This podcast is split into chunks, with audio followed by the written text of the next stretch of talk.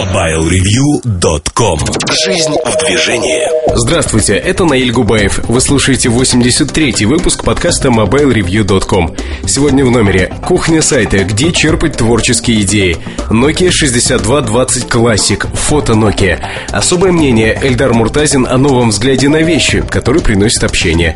Сергей Кузьмин расскажет о гарнитуре Sony DRBT 22G, а также о дайджесте сетевой периодики. Все это далее. MobileReview.com. Особое мнение. Вот честно, в этом выпуске подкаста хотелось бы рассказать о нескольких вещах, которые вытекают из общения с разными людьми. И общение всегда приносит новый взгляд на вещи, которые кажутся привычными, обычными, обыденными, если хотите. А не так давно в Москве проходило мероприятие в клубе «Крыши мира», где компания «Моторола» презентовала «Рокер Е8», свое музыкальное решение, презентовала с размахом, то есть были приглашены там звезды, группа «Мумий Тролль» выступала, они пели крайне неплохо.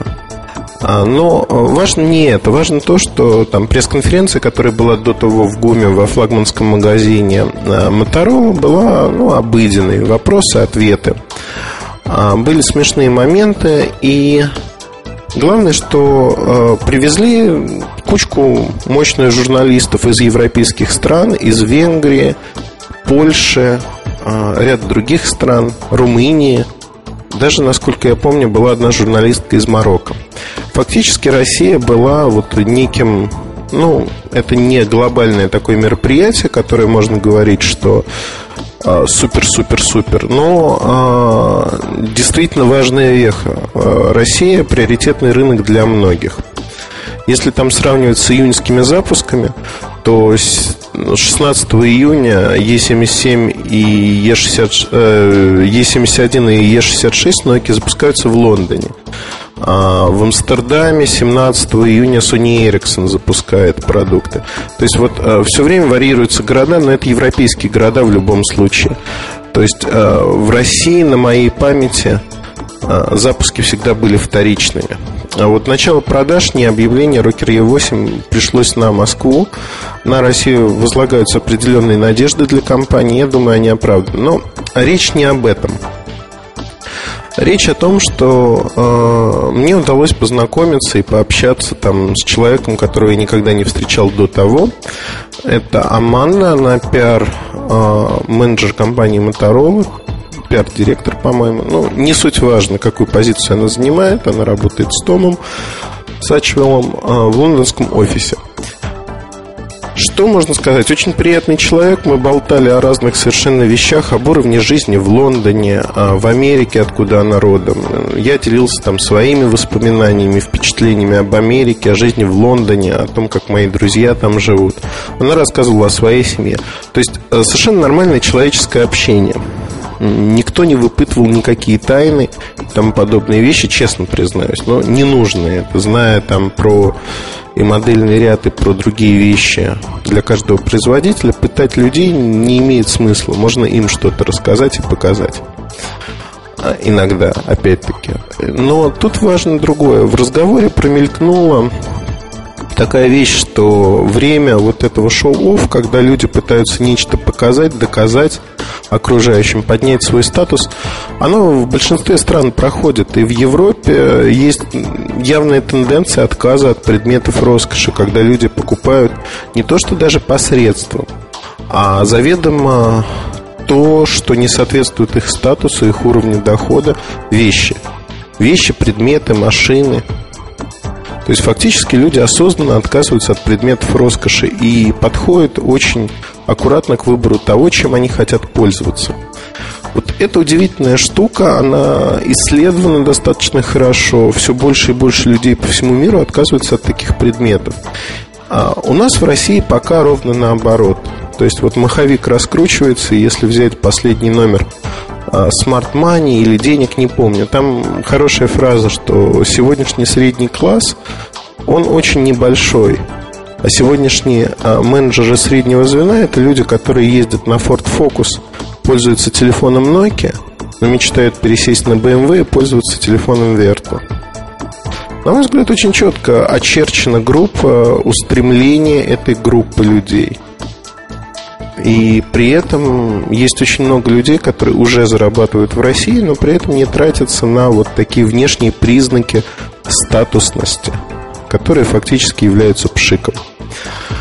А что Аманда мне сказала, что меня поразило в большей мере? Мы разговаривали о привычках людей, и она сказала очень такую хорошую фразу. Вот посмотри на BlackBerry. BlackBerry несколько лет назад было безумием. В Штатах все хотели быть демократичными, постоянно на связи, показать, что вот у меня устройство, я могу в любой момент получить почту, и фактически я в любой момент на связи, всегда на связи.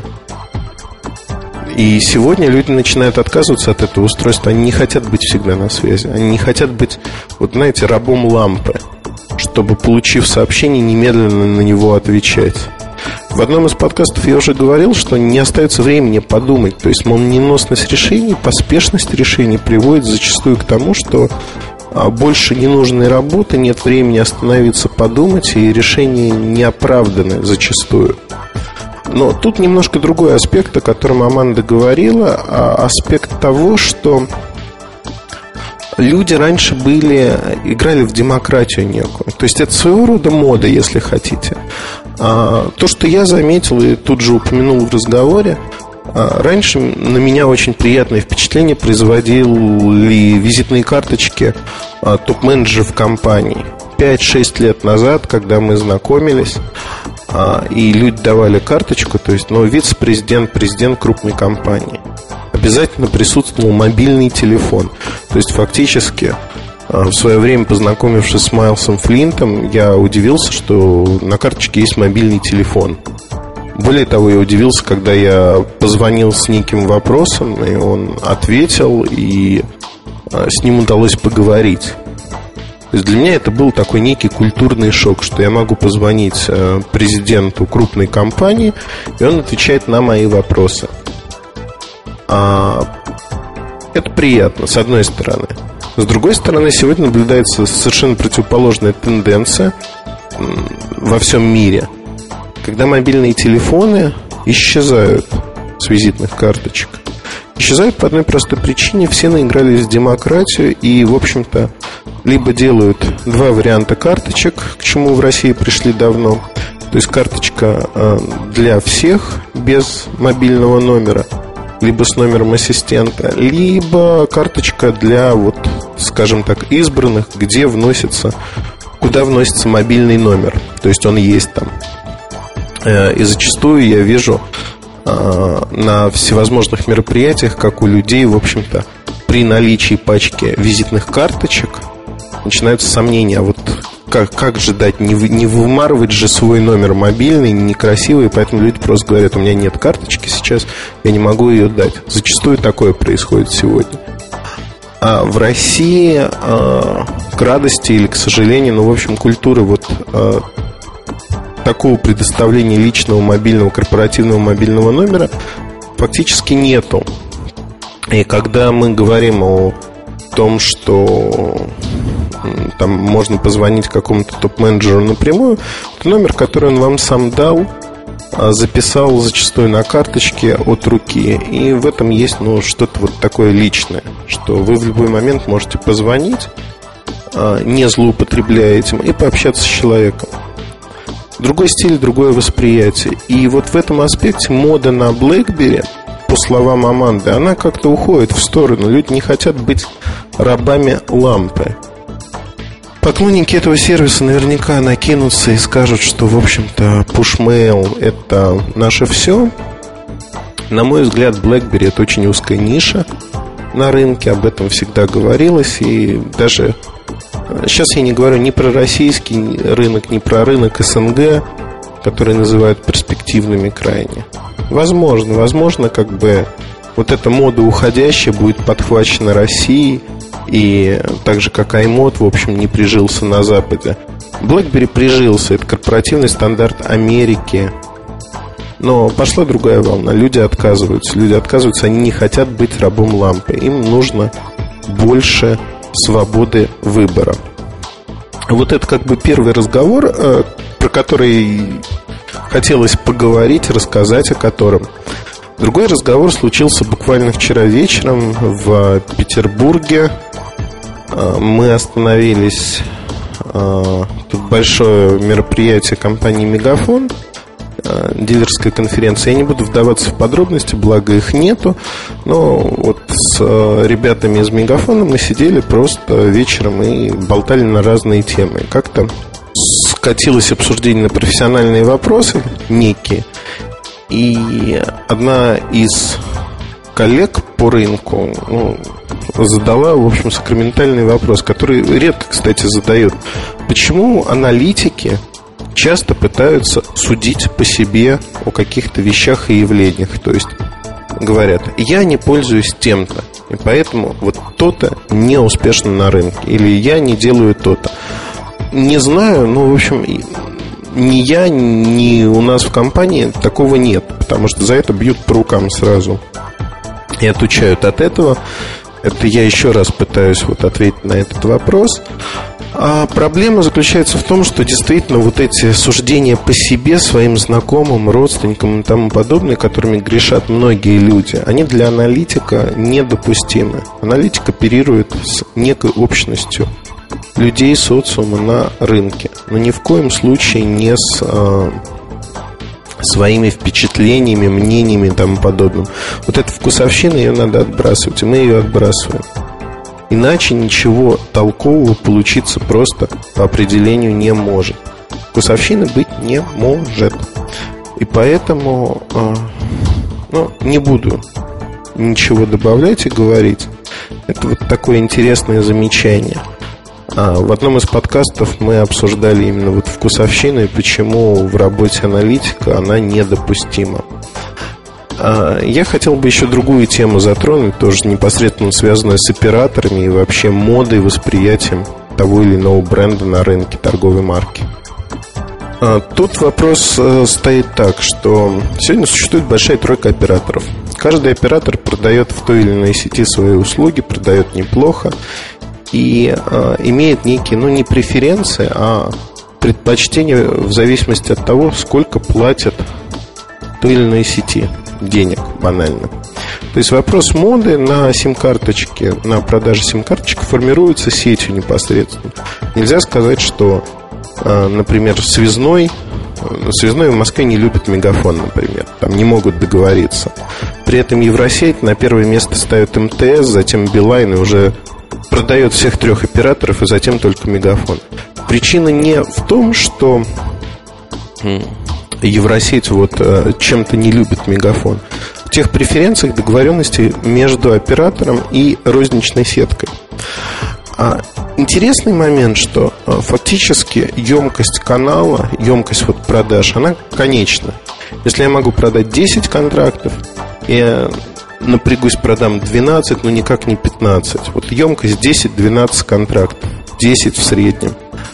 При этом уже внутри этих контрактов я могу распределить их. Это может быть 5 МТС, 3 Билайна, 2 Мегафона, либо вообще все 10 МТС или Билайн или Мегафон. Вопрос предпочтений внутри вот этой емкости. Выйти за емкость, за эту данность невозможно. Вот это основная проблема, с которой мы сталкиваемся. Зачастую люди не понимают, что существует конечная емкость, и начинают рассуждать о неком идеальном устройстве, что надо бы достичь паритета между операторами, надо заинтересовать продавцов на точке. Не понимая, что продавец на точке — это некое существо, человек, который, в общем-то, уйдет из, как правило, из торговли мобильными телефонами через 3-4 месяца, никогда к ней не вернется. То есть фактически удивительно, да, но у многих людей есть настоящее непонимание того, кто эти люди и вообще что здесь происходит. Хотя, казалось бы, работая в полях, работая с этими людьми, это понимание должно приходить очень быстро. Я ни в коем случае не хочу сказать, что тут работают случайные люди. Ситуация примерно аналогична по всему рынку. И зачастую вот этот взгляд на бизнес, когда Люди закопаны в своих неких структурных проблемах, текущих проблемах, ну, организационных моментах. Но они не видят достаточно обыденных вещей, что вот то и то не является там истиной в последней инстанции. Очень интересно, на мой взгляд, вот этот взгляд, тавтология получается, взгляд со стороны, он необходим. Без него вот никуда. И в данном аспекте я бы, вот честно признаюсь, что я работал на точке продавцом для того, чтобы понять, что это такое. Просто тупо пришел в салон и работал продавцом для того, чтобы понять, увидеть изнутри. Это опыт. Вы можете написать сотню аналитических записок и отчетов. Вы можете изучить этот рынок со стороны продавца. Но вот эти шестеренки, механизмы, как это работает, вы никогда не изучите, вы не поймете, пока вы сами не встанете на точку и не начнете продавать, не начнете общаться с вашими коллегами, видеть механизм, как из головного офиса ГО вам присылают разнарядку, что продавать, как вас заинтересовывают. В одной сети это может быть бонус за продажу, реальные деньги в конце недели, все что угодно. В другой сети система штрафов и наказания за опоздание, за неопрятный вид. Ну, то есть очень много моментов, которые можно услышать, но никогда не прочувствовать на себе. И фактически, ну, вот удивительная штука. Это работает, это интересно. И этот опыт, который был получен там мной, он крайне интересен. Его невозможно купить, вот, знаете, как некую базу знаний. Через это надо пройти. И, на мой взгляд, для многих менеджеров среднего звена, работающих в рознице, работающих у операторов, этот опыт необходим. Я бы на месте оператора вообще устраивал стажировку на месяц у дилеров, то есть, чтобы они видели, как работать. Просто приезжали поработать и видели, как это работает, как крутятся шестеренки. Тогда многие рабочие моменты и острые углы, они отпадут сами с собой. Возникнет понимание рынка, возникнет понимание того, а что происходит, почему происходит и что откуда вытекает вообще. Но вот эти моменты, на мой взгляд, они очень важны. И сегодня им уделяется недостаточное внимание, к сожалению. Опять-таки, по объективным причинам зачастую. То есть нужно дополнительные усилия, дополнительные затраты времени, сил для того, чтобы это делать.